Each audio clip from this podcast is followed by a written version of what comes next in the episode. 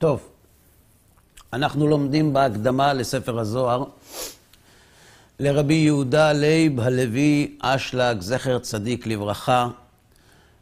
בשיעורים הקודמים הוביל אותנו בעל הסולם במסלול מרתק, שבו הוא הסביר לנו את משמעות המושג קליפות, את תפקידה של הטומאה בעבודת האדם בעולמו, ועכשיו הוא מסכם לנו את מה שלמדנו עד עכשיו. והוא כותב כך: והנה נתבאר היטב דבר התיקון של הרצון לקבל המוטבע בנשמות מצד מחשבת הבריאה. כלומר,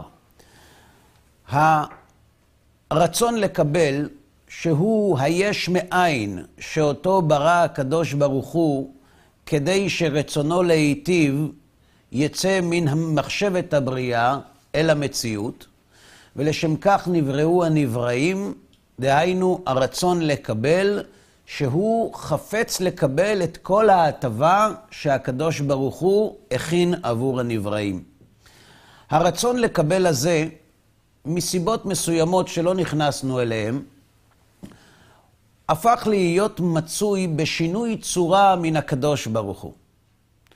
כי הרצון לקבל הוא הפך הבורא, סליחה, הוא הפך הבורא שרצונו להשפיע. וכדי שהאדם יתענג, כדי שהאדם יתענג על מחשבת הבריאה, דהיינו, על הרצון להיטיב לנבראיו, כלומר, על הבורא, כמו שכותב רמח"ל, שהאדם לא נברא אלא להתענג על השם, לשם כך צריך הרצון לקבל לעשות תיקון. כלומר, לתקן את עצמו, להכשיר את עצמו, להיות ראוי לטוב שהוא הרגשת הבורא. מדוע? כי לימד אותנו בעל הסולם שבמצב של שינוי צורה יש חוסר הרגשה. ואם תכלית הבריאה היא שהאדם יתענג על השם ויהיה במצב שהתורה מכנה אותו ולדבקה בו, דהיינו דבקות, לשם כך צריך הרצון לתקן את עצמו ולהידמות לקדוש ברוך הוא, שעל ידי כך הוא, על ידי כך הוא מצליח להרגיש את הבורא. אלא מה? למדנו עוד שאם הרצון יתקן עצמו ויהיה במצב של השפעה בלבד, תכלית הבריאה, שהיא להיטיב לנבראים, דהיינו למלא את הכלים, לא תתבצע. ולכן המצב מתחלק לשני חלקים. החלק האחד נקרא תיקון הבריאה, והחלק השני נקרא תכלית הבריאה. בתיקון הבריאה האדם עובר תהליכים שעליהם למדנו בהרחבה בשיעור הקודם. הוא נולד מקבל על מנת לקבל, שזהו שינוי צורה. הוא מרחיב בראשית חייו את הרצון לקבל כדי שיהיה ראוי להכיל את כל הטוב והעונג שהקדוש ברוך הוא חישב בעדו. לשם כך הוא צריך לעבור תהליך שנקרא בר מצווה, י"ג שנים ויום אחד, דהיינו, להגיע עם פיתוח הרצון לקבל למצב כזה שהוא מתאווה לשכר הנצחי לעתיד לבוא שהוא אינסופי, ואחרי שהרצון מתפתח לשאיפה אינסופית, שזה תכלית הפיתוח של הכלי, אנחנו מקפלים אותו, מצמצמים אותו, כובשים אותו ומותירים אותו לעתיד לבוא. בשלב השני, שהוא על ידי הכרת הרע שברצון לקבל, דהיינו כשאדם מגיע להבנה, לא רק שהעולם החומרי לא ימלא אותו, אלא שאפילו העולם הרוחני האינסופי שהוא כל כך שואף אליו, מרחיק אותו מן הקדוש ברוך הוא, כי זהו שינוי צורה גדול יותר. הוא מצוי בתסכול ובייאוש גדול, כי הוא מכיר בחלק השלילי, בצד השלילי שברצון לקבל. ואז הוא זוכה שהקדוש ברוך הוא עוזרו, והוא יכול לו ליצר הרע, דהיינו לרצון לקבל, והוא מגיע אל המשנה של אנטיגונוס איש סוחו בסופה, הבו כעבדים המשמשים את הרב שלו על מנת לקבל פרס. השפעה בלבד. דהיינו צמצום הרצון לקבל עד למינימום ההכרחי, כלומר ליטול מן העולם רק את מה שהוא נצרך כדי להתקיים, כדי לעסוק בהשפעה. אחרי שהאדם מגיע לפיתוח כוח ההשפעה העצום שלו ולשליטה מוחלטת ברצון לקבל, הרצון לקבל הופך להיות מוכן לשלב הבא. השלב הבא הוא לקבל על מנת להשפיע. דהיינו, לקבל את כל הטוב והעונג שהקדוש ברוך הוא הכין לנבראים, אבל לא בדרך של שינוי צורה, לקבל על מנת לקבל, אלא בדרך של השתוות הצורה, לקבל על מנת להשפיע. עד כאן ברור? כלומר, יש לנו תיקון הבריאה, שבו אנחנו מצמצמים את הרצון לקבל על מנת לקבל ועוסקים בהשפעה, ובתכלית הבריאה אנחנו מקבלים שוב את הרצון לקבל הגדול שאותו כבשנו בזמן התיקון, ומקבלים על מנת להשפיע. כן, בבקשה. אה, האם זה שבעל הסולם בעצם מספר לנו את זה, הוא לא פוגע במוטיבציה, שנגיד, הרי מי שבשלב הב', לפני שהוא אה, הגיע ל, ל, לנקודה שהוא מכיר בכך שזה, שזה רע, להכרת הרע, הוא יש לו מוטיבציה לפתח את הרצון, את הכוח הרוחני שלו. אבל אם הוא מראש יודע שהוא הולך להגיע לנקודה של הכרת הרע, האם זה לא פוגע לו בעצם במוטיבציה להתקדם באותו שלב? אני בודק אם הבנתי את השאלה שלך. אתה שואל, האם הדברים שבעל הסולם מגלה לנו לא פוגעים במוטיבציה שלנו? למה? כי אם האדם נמצא במקום שהוא צריך לפתח את הרצון לקבל שלו לרוחניות, והוא כבר יודע שבסופו של דבר זה מרחיק אותו מהבורא והוא יגיע להכרת הרע, שמא לא ירצה האדם לפתח את הרצון לקבל הרוחני וידלג על השלב הזה כדי להגיע להשפעה. תשובה, אם זה היה אפשרי, זה היה מצוין. כלומר, אם אדם מגיע להכרת הרע עוד לפני שהוא מפתח את הרצון לקבל הרוחני. בואו נוריד את זה לחיי היום-יום, למציאות שלנו.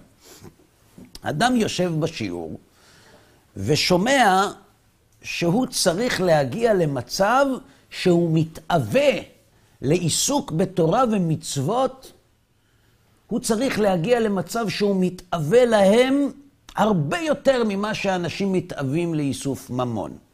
ככה הוא לומד. אגב, הוא לא נמצא שם, הוא לומד שלשם הוא צריך להגיע. ואז, בשיעור לאחר מכן הוא לומד, תדע לך, אחרי שתתאווה להגיע למצב הזה, אתה תבין שהמצב הזה מרחיק אותך עוד יותר מהבורא, ואז תגיע להכרת הרע. הכרת הרע היא לא ידיעה, היא השגה. כאשר האדם לומד שהעיסוק בתורה ובמצוות מגדיל את הרצון לקבל שלו, הוא מאמין גדול. הוא לא מרגיש את זה. להפך, הוא מרגיש שהלימוד שבתורה והמצוות שבתורה מצמצמות את הרצון שלו ולא מפתחות אותו. מדוע? כי הוא עדיין לא הגיע למצב של גילוי פנים של שכר ועונש. הוא עדיין לא השיג חווייתית את השכר העצום שזוכה לו מי שעוסק בתורה ובמצוות. לכן הידיעה הזאת שיש אה, הכרת הרע לא תשנה כהוא זה בקצב ההתפתחות שלו. אם היה אפשר שאדם יגיע להשגה של הכרת הרע בלי לפתח את הרצון לקבל הגדול, זה היה מצוין, אבל זה בלתי אפשרי. בסדר? לכן חז"ל נקטו בשיטה, בלשון, לעולם יעסוק אדם בתורה ובמצוות שלא לשמה. למה לעולם? כי אי אפשר אחרת. בסדר? עכשיו יש כאן עוד שאלה שבעל הסולם מרגיש בה ומשיב לנו עליה עוד לפני ששאלנו. למה מקבל על מנת להשפיע נקרא השפעה? הרי הוא מקבל. וכך הוא מסביר. השאלה מובנת? והוא מסביר כך: כי קבלה על מנת להשפיע נחשבת לצורת השפעה טהורה. כלומר, זה שאני מקבל זה לא השפעה חלקית. הכוונה של קבלת הדבר על מנת להשפיע היא השפעה טהורה. הכיוון של לאן החומר הולך לא מעניין אותנו. מה שמעניין אותנו זו הכוונה. והוא נותן דוגמה. כמו שכתוב במסכת קידושין דף ז עמוד א', שבאדם חשוב נתנה היא ואמר הוא, הרי זו מקודשת. כי קיבלתו, כי קבלתו שהיא על מנת, על מנת להנות לנותנת לו, נחשבת להשפעה ונתינה גמורה אליה. פירוש, אנחנו יודעים שהאישה מתקדשת בכסף, בשטר ובביאה. משנה ראשונה, מסכת קידושין, פרק א'. מה הכוונה שאישה מתקדשת בכסף? אומרים חז"ל בשווה פרוטה. איך אישה מתקדשת קניינית לבעלה בשווה פרוטה? מסבירים חז"ל, בההיא הנאה, כלומר, באותה הנאה שיש לאישה מקבלת הממון, שהיא יכולה להשתמש בו על מנת למלא את חסרונותיה, אפילו שמילוי החיסרון בפרוטה הוא מילוי קטן, יש בו עונג מסוים, והעונג הזה גורם לה להקנות את עצמה לבעלה. בסדר? נניח לפמיניזם בצד לצורך העניין כרגע, בסדר? מדברים כרגע מבחינה קניינית. כלומר, החז"ל מלמדים אותנו שכדי שהאישה תהפוך לאישה של, או בעל של, היא צריכה להסכים להיות אשתו. להסכים להיות אשתו, מדוע שתסכים? באותה הנאה שיש לה מהפרוטה שהוא מעניק לה, באותה הנאה היא מסכימה להיות אשתו. בסדר? כאן הגמרא שואלת שאלה, מה יקרה אם היא נתנה לו שווה פרוטה? האם היא מתקדשת לו? מה ההיגיון אומר? אם כדי להתקדש היא צריכה הנאה, כשאדם מוציא ממון הוא לא נהנה, הוא סובל. יש כאלה שסובלים מאוד אפילו כשהם מוציאים כסף. אז אם היא נותנת לו ממון, איך היא מתקדשת לו? והתשובה היא, היא לא. אבל יש מקרה אחד שבו גם אם האישה מעניקה לאיש שווה פרוטה, היא מתקדשת לו. אם הוא אדם חשוב. אז מה? כשהיא נותנת מתנה לאדם חשוב, והוא מסכים לקבל ממנה את המתנה, יש לה הנאה בהסכמה שלו לקבל ממנה את המתנה, ובאותה הנאה היא מקנה עצמה לבעלה. עד כאן דברי הגמרא. אומר בעל הסולם, בוא נחשוב רגע, כשהיא נתנה לו מתנה, איזו כותרת חז"ל נותנים למתנה הזאת? של קבלה או של נתינה? אם הכותרת הייתה נתינה, היא לא הייתה מתקדשת. יש לנו מדד מוצק לדעת איך קוראים לזה.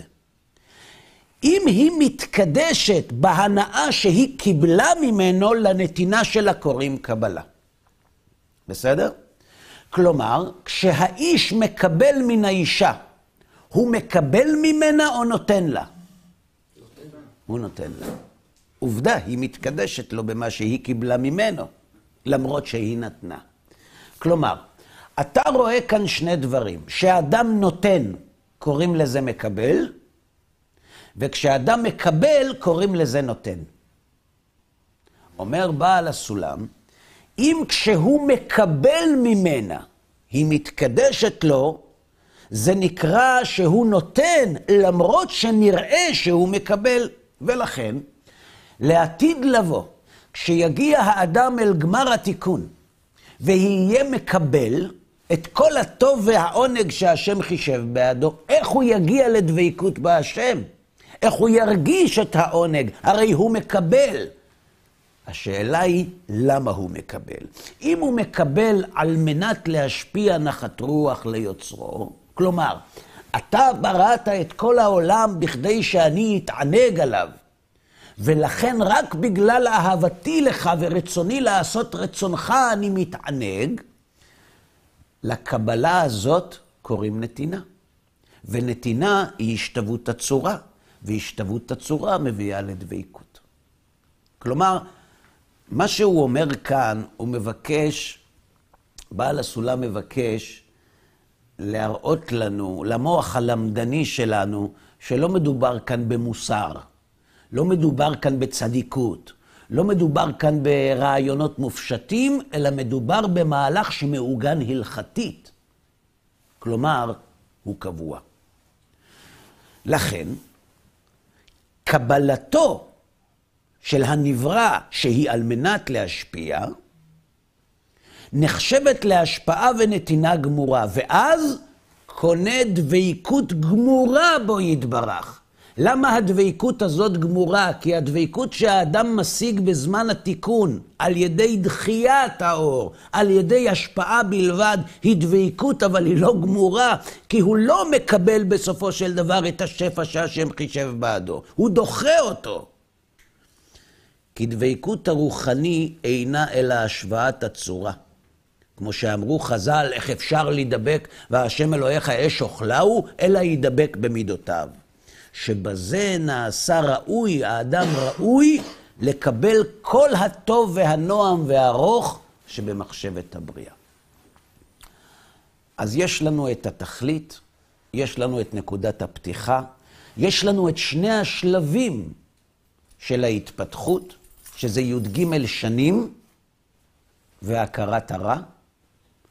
יש לנו כרגע את כל התמונה. מה רצית לשאול? בדוגמה עם האיש החשוב, שהוא מקבל מהאישה את השווה פרוטה, אה, הוא בעצם אה, מקבל את זה כדי להשלים לה סוג של חיסרון, כדי שהיא תהנה ממנו. אבל כשאתה מקבל מהבורא, אתה, לא, אתה יודע שאין לבורא חיסרון, ולכן אתה לא, אתה לא מרגיש... אני חוזר על השאלה שלך. אתה אומר אין המשל דומה לנמשל. מדוע?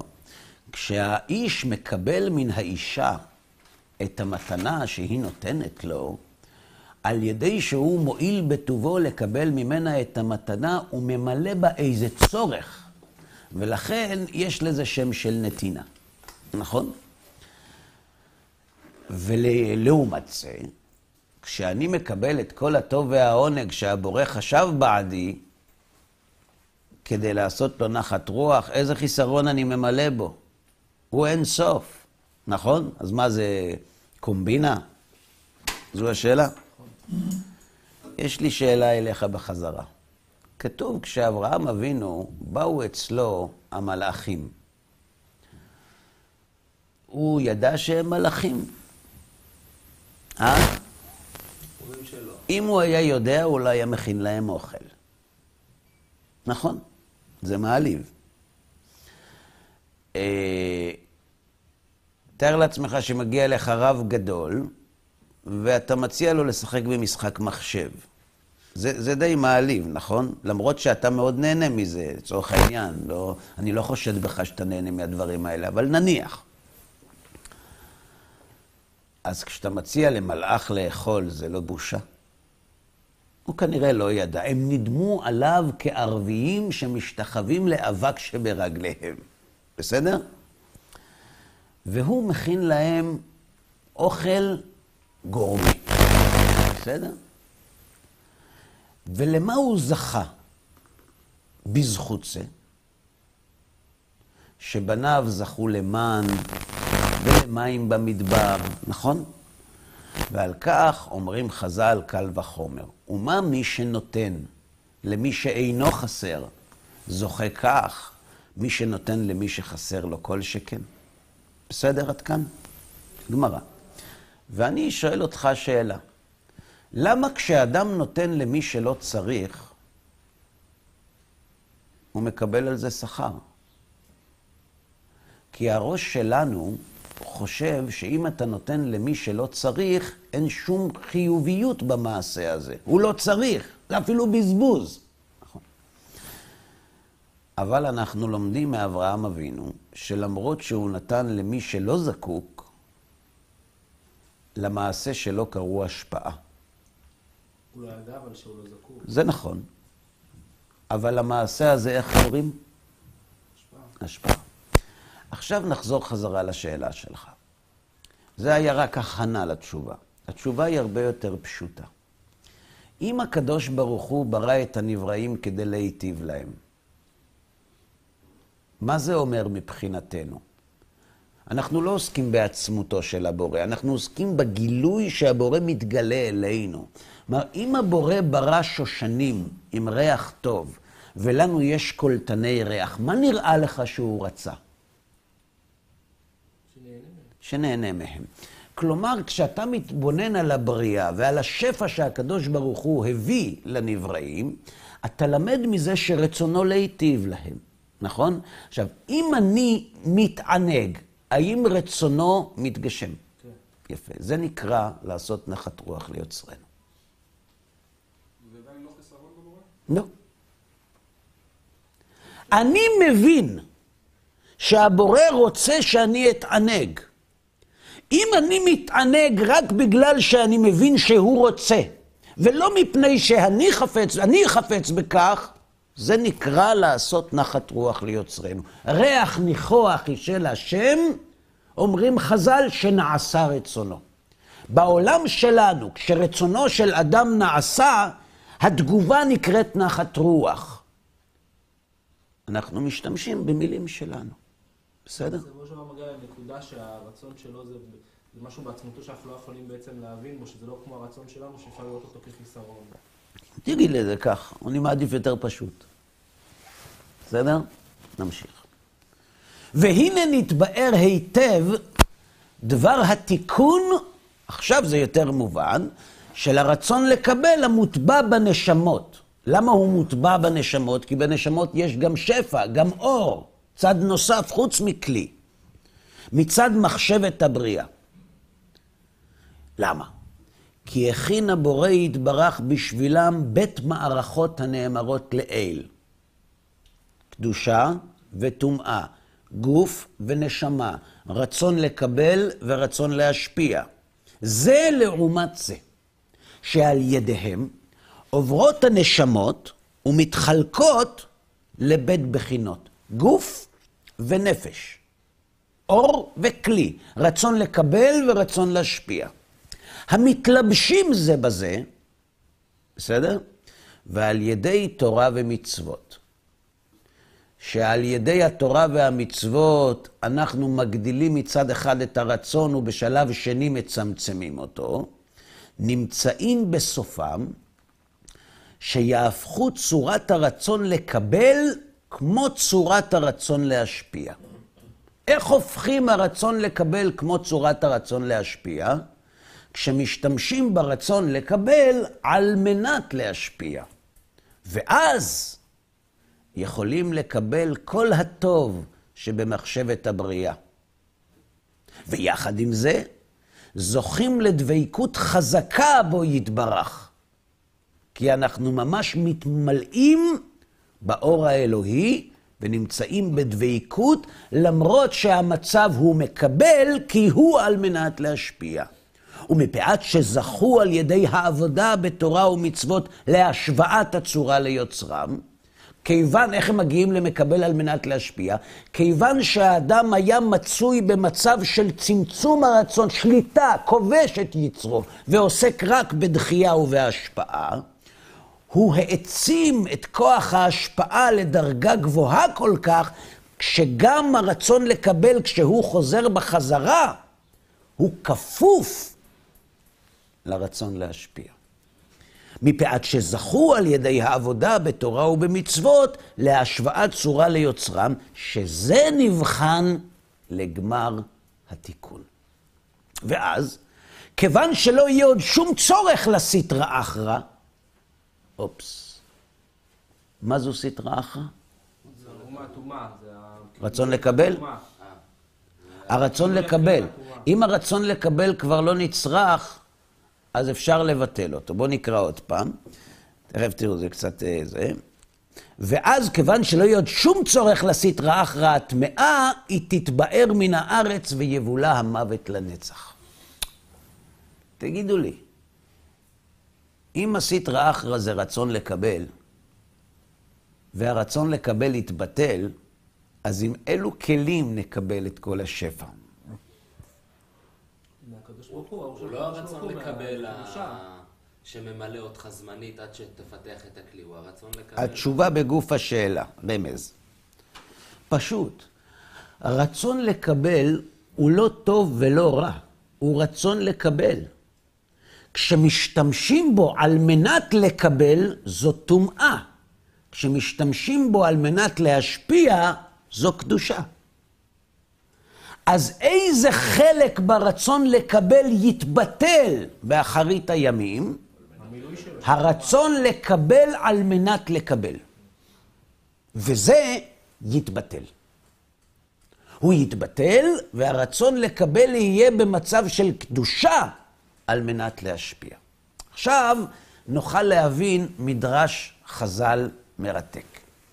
כבר אמרנו יותר מפעם אחת, שככה האדמו"ר אומר תמיד, על ידי שלומדים בעל הסולם את, ה, את ההשקפה של בעל הסולם, מקבלים משקפיים תלת-ממדיות. ואז כשאתה מתבונן על התורה שבעל פה, אתה רואה עומק. אתה, אתה חווה חוויה לא דו-ממדית, אלא תלת-ממדית. למשל, כתוב, ורואים את זה בעיקר בעיסוק במדרשים, כי מדרש צריך עומק, הוא לא פשט. כתוב במדרש שלעתיד לבוא, הקדוש ברוך הוא מביא ליצר הרע ושוחטו. עכשיו אני שואל שאלה. הקדוש ברוך הוא ברא את היצר הרע. מה הוא אשם? למה שוחטים אותו? חוץ מזה, איך שוחטים את היצר הרע? מן הצוואר או מן העורף? קושייה.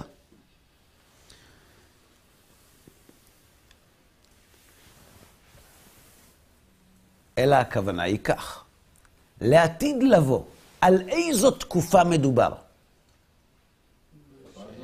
עולם הבא. עולם הבא זה מצב שבו הרצון מחויל על מקבל על מנת להשפיע. ומה עם הרצון לקבל על מנת לקבל? לא קיים. אה? לא קיים. לא קיים. לכן אין שמו של הקדוש ברוך הוא שלם עד שימחה שמו של עמלק. עמלק נוטריקון על מנת לקבל. מתי יהיה שמו שלם? מתי תהיה דבקות? מתי יתגלה כבוד השם בעולם? כשנהיה מקבלים על מנת להשפיע. לכן, לא יהיה עמלק. כי על מנת לקבל זו קליפה. על מנת לקבל זה מרחיק, זה סטרא אחרא. לכן המצב הזה של מקבל על מנת לקבל יישחט, כלומר יתבטל. וצריך לדעת שיש חשיבות עצומה בדברים שאומר בעל הסולם כאן. צריך לדעת שאצל עובדי האלילים, וגם אצל כתות שונות בנצרות, הייתה קיימת, ויש כאלה שקיימת אצלם עד היום, תפיסה דואלית, תפיסה אה, של שניות, תפיסה שאומרת שיש בעולם שני כוחות שנלחמים זה בזה, הטוב והרע. יש ספר שכתבה, כמדומני, רבקה שכטר, שנקרא השורשים התיאולוגיים של הרייך השלישי. שבו היא מנסה להסביר את ה, את ה, כיצד הצליחה גרמניה להצמיח אידיאולוגיה נציונל סוציאליסטית. יש לה מהלך שלם משלה, חלקו מרתק, חלקו... אבל צריך לדעת שבנצרות לשטן יש כוח עצמי.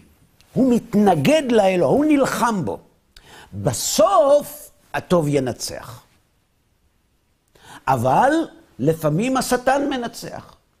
עכשיו, צריך להבין מאיפה זה בא. זה בא מבני אדם. כשהטובים נלחמים ברעים, לפעמים הרעים מנצחים, אבל בסוף אנחנו מאמינים שהטובים ינצחו. ולרעים יש אל, ולטובים יש אל. הדת הפרסית העתיקה מובא בתלמוד, הורמיז וההורמיז, שני כוחות של קדושה, של טוב ורע שנלחמים זה בזה, ובסוף הטוב ינצח את הרע. התפיסה המזרחית הזאת הייתה חלק מן הכתות הראשונות בנצרות. יש לשטן כוח. לנוצרים אין בעיה עם זה, גם לא לפרסים, כי הם לא מאמינים בייחוד השם. הרמב"ם אומר שהנצרות היא עבודה זרה. האסלאם לא. כי האסלאם מאמין בייחוד השם, והנצרות לא. גם אם הם יגידו שכן, אל תאמינו להם. אז לאנשים שמאמינים בשניות אין שום בעיה להאמין בטוב ורע ובשטן. אגב, היו, היו כתות בנצרות שטענו שהאל, חס ושלום, הרע נתן ליהודים את התורה, ועכשיו בא האל הטוב וביטל אותה ונתן לנוצרים תורה חדשה. גם זה היה לנו. בסופרמרקט של השקרים. על מה זה מתבסס? על מה האנשים האלה ביססו את התפיסה המעוותת שלהם? מראה עיניים. אתה רואה שיש בעולם רע. ואי אפשר שאלוהים יעשה רע. אז כנראה שיש כוח שמתנגד לו. הם נלחמים ביניהם. בסוף הוא ינצח. ממדרש שהבאנו, שלעתיד לבוא מביא הקדוש ברוך הוא ליצר הרע ושוחטו, ממבט שטחי, מה עולה? שהוכרז מנצח, חס ושלום. אבל מדברי בעל הסולם עולה תמונה שונה לחלוטין. תדע לך, הרצון לקבל ממנו והרצון להשפיע ממנו. איך הרצון לקבל ממנו? הרצון לקבל הוא רע. הוא לא רע. השימוש ברצון לקבל על מנת לקבל הוא רע. ומי משתמש ברצון לקבל על מנת לקבל? הבורא או הנברא? לעתיד לבוא, החלק הזה יבוטל. אבל תדע לך שהכל מאיתו יתברך. וזה נקרא גילוי הייחוד. כתוב במדרשים שלעתיד לבוא, אז ימלא שחוק פינו, או כפי שכותב רמח"ל בדעת תבונות, הוא מביא את הפסוק, ראו אתה כי אני אני הוא, יבוא יום שהאנושות תגלה את כל ההשתלשלות, אומר הרמח"ל, של כל הגלגולים וכל התהפוכות, ויראו איך כל הפעולות שנעשו בעולם, הכל סובב סובב כדי להגיע לגילוי הייחוד. מה זה גילוי הייחוד? כשכל המעשים כולם מתגלים כיצד הם מובילים לרצון השם, ואז יתברר שאין כוח מתנגד לבורא. כשיתברר שכל התהליכים שהרצון לקבל יצר בעולם שלנו, גרמו בסופו של דבר להגיע למקבל על מנת להשפיע, יתברר שמעולם לא היה רע בעולם. ויתגלה ייחודו של הקדוש ברוך הוא. ביום ההוא יהיה השם אחד ושמו אחד, האור והכלי, ביחד. שהכל הוא טוב. ולכן הוא אומר שהיא תתבאר הסטרה אחרה, זה נקרא גילוי הייחוד.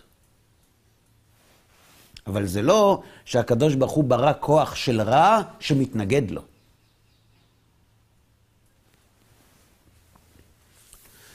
וכל העבודה הזאת, כל העבודה בתורה ומצוות, שניתנה לכלל העולם במשך שיטה אלפי שני דעה ועלמא, כלומר, התורה והמצוות שניתנו בעולם בששת אלפי שנים שהעולם קיים, דהיינו בתקופה של האדם המוסרי, וכן לכל פרט מן הנבראים במשך שבעים שנות חייו, הסיבה שניתנה תורה אינה אלא להביאם לגמר התיקון של השוואת הצורה האמורה. או, על פי דבריו של רבי עקיבא, ואהבת לרעך כמוך, הוא כלל גדול בתורה. שתכלית התורה להביא את האדם לצמצום האני ולהעצמת הזולת. העצמת הזולת זו השפעה, וצמצום האני זה כיבוש היצר.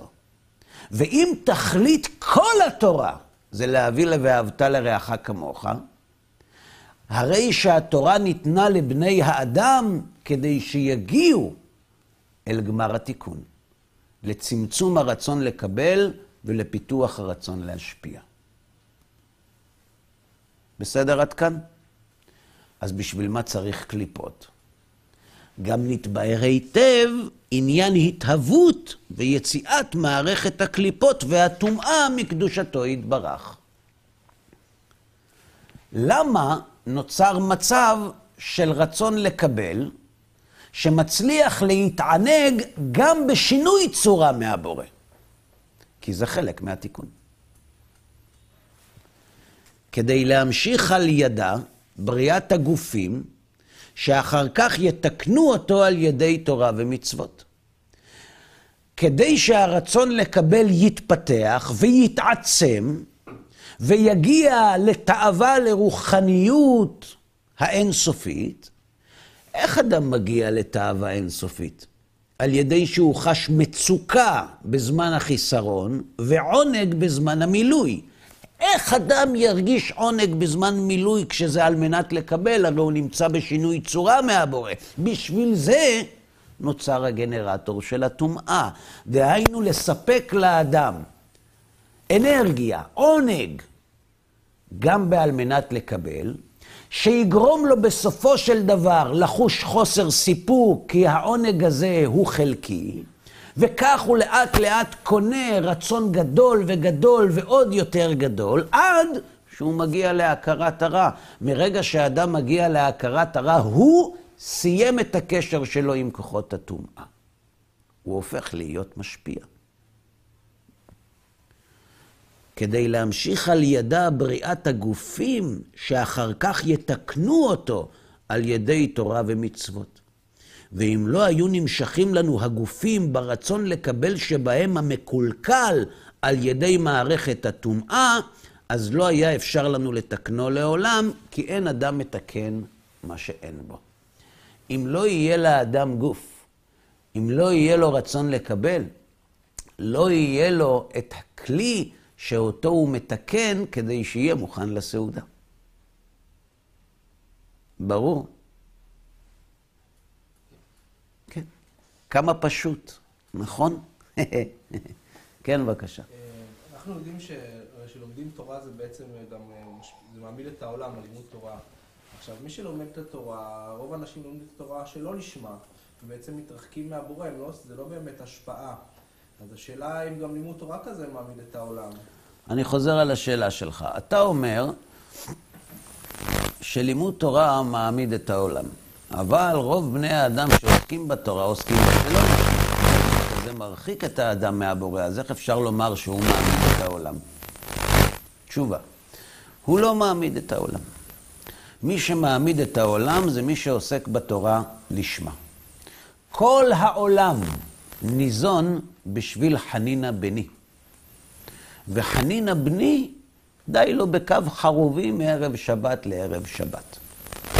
כל הקיום של העולם, מה זה ניזון? המזון הוא קיום האדם. כל האנושות כולה, ראוי לה שתתקיים רק בזכות חנינה. רבי חנינה בן דוסה, שבשבילו נברא העולם. כי הוא הגיע למדרגה של גילוי ייחוד השם בעולם. מי שאמר לשמן שידלק, יאמר לחומץ שידלק.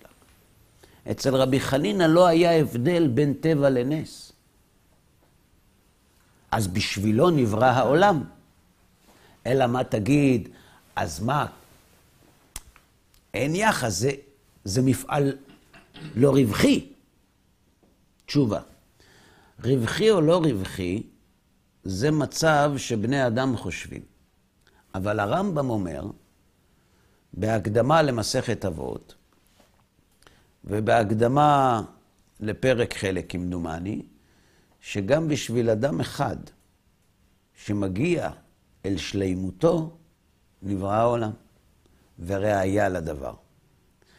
כמה אנשים השם ברא כשהוא ברא את העולם? אחד. הרי לנו ההוכחה שכל העולם מספיק בשביל אדם אחד. לא? יפה.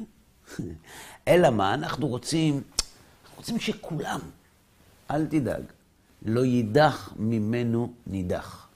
כולם יגיעו. השאלה רק איך ומתי. מה זאת אומרת כולם יגיעו? כולם יגיעו למדרגת רבי עקיבא? כולם יגיעו לגמר התיקון שלהם. יש רצונות שנגזרו מרצון של אדם הראשון, קטנים יותר, יש רצונות גדולים יותר, מאיכות גבוהה יותר, מאיכות נמוכה יותר, אבל כולם מאדם הראשון. מה הרצון הקטן השם שהוא קטן? הוא כל הזמן יסתכל על האחרים ויקנא בהם. הוא לא יקנא. מקנא זה מי שיש לו חיסרון. מי שנמצא במצב של השפעה, הוא לא מקנא. אני שואל אותך, אם אתה רוצה לעשות רצון האדם שאתה אוהב, זה משנה לך איך אתה עושה את רצונו? לא. אם רצונו של המלך זה שאתה תעמוד בכניסה ותקוד קידה כשנכנסים פשוטי העם. זה מה שהוא רוצה. אז אם יש לך רצון לקבל, אתה תתקומם, ואתה תגיד שהעולם לא פייר, ושאנשים הרבה יותר פשוטים ממך מקבלים כבוד גדול, ואתה, שמגיע לך להיות לפחות משנה למלך, עומד בכניסה, ואין צדק בעולם, ושב אבוד אלוהים. בסדר? ולמה צדיק ורע לו? נכון? אבל אם אתה אוהב את המלך, והמלך אומר לך, אם אתה אוהב אותי, אתה, אתה זה שאני רוצה שיעמוד בכניסה. תהיה לך בעיה עם זה? כן ולא. כשתחשוב על המלך, לא תהיה לך בעיה. כשתחשוב על עצמך, תהיה לך. אנחנו בני אדם. אבל מי שנמצא במצב שכל כוונתו להשפיע, אז אם הקדוש ברוך הוא תכנן וברא את העולם שאני אהיה נשמה 500 גרם, והוא יהיה נשמה 2 קילו, מה זה משנה? העיקר אני עושה מה שהשם רוצה. זה מה שהוא רוצה. בסדר? אז תשאל, הרי כתוב שנכווה מחופתו של חברו, ושכשירדה להם הרגל מזהב, היא באה אצל רבי יהודה ואמרה לו, מה, אנחנו נגיע לשמיים, ולנו יהיה רק שלוש רגליים בשולחן, ולכולם יהיו ארבע. אני במקום רבי יהודה הייתי אומר לה, תגידי לי, מתי ראית שולחן בשמיים שאת יודעת כמה רגליים יש לו? על איזה שולחן את מדברת? צדיקים יושבים, כיסאות כן, אבל שולחנות? מי סיפר לך? את השאלה הזאת שואל רמח"ל במסילת ישרים. והוא משיב, כאשר האדם יראה לאן הוא היה יכול להגיע ולאן הוא הגיע, זה יגרום לו לקנאה. הקנאה זה למה אני לא הצלחתי למצות את עצמי, אבל זה לא לעתיד לבוא. זה בזמן התיקון, בגן עדן. גן עדן זה לא גמר התיקון. גן עדן זה מצב שבו הנשמה נמצאת בשלב הביניים עד שהיא גומרת את התיקון. החלק שקלקל יורד חזרה, החלק המתוקן יושב שם. כל עוד החלק המתוקן יושב שם, הוא עדיין יושב, נהנה ומקנא בו זמנית. אם אתה רואה שחז"ל אומרים שעל ידי שהילדים מקיימים מצוות, ההורים שלהם מתעלים בגן עדן, כשמתעלים זה אומר שלא הגיעו אל גמר התיקון. כשהילדים למטה יכולים להוסיף בהורים שלהם, זה אומר שיש מה להוסיף. זה המצב של גן עדן. גמר התיקון, יבולע המוות לנצח. לכן אומרים המקובלים שכאשר הנשמה חוזרת לעולם הזה, חוזרת לעולם הזה, זאת אומרת, חוזרים לעולם הזה רק החלקים הלא מתוקנים שבנשמה. בסדר? עד כאן להיום.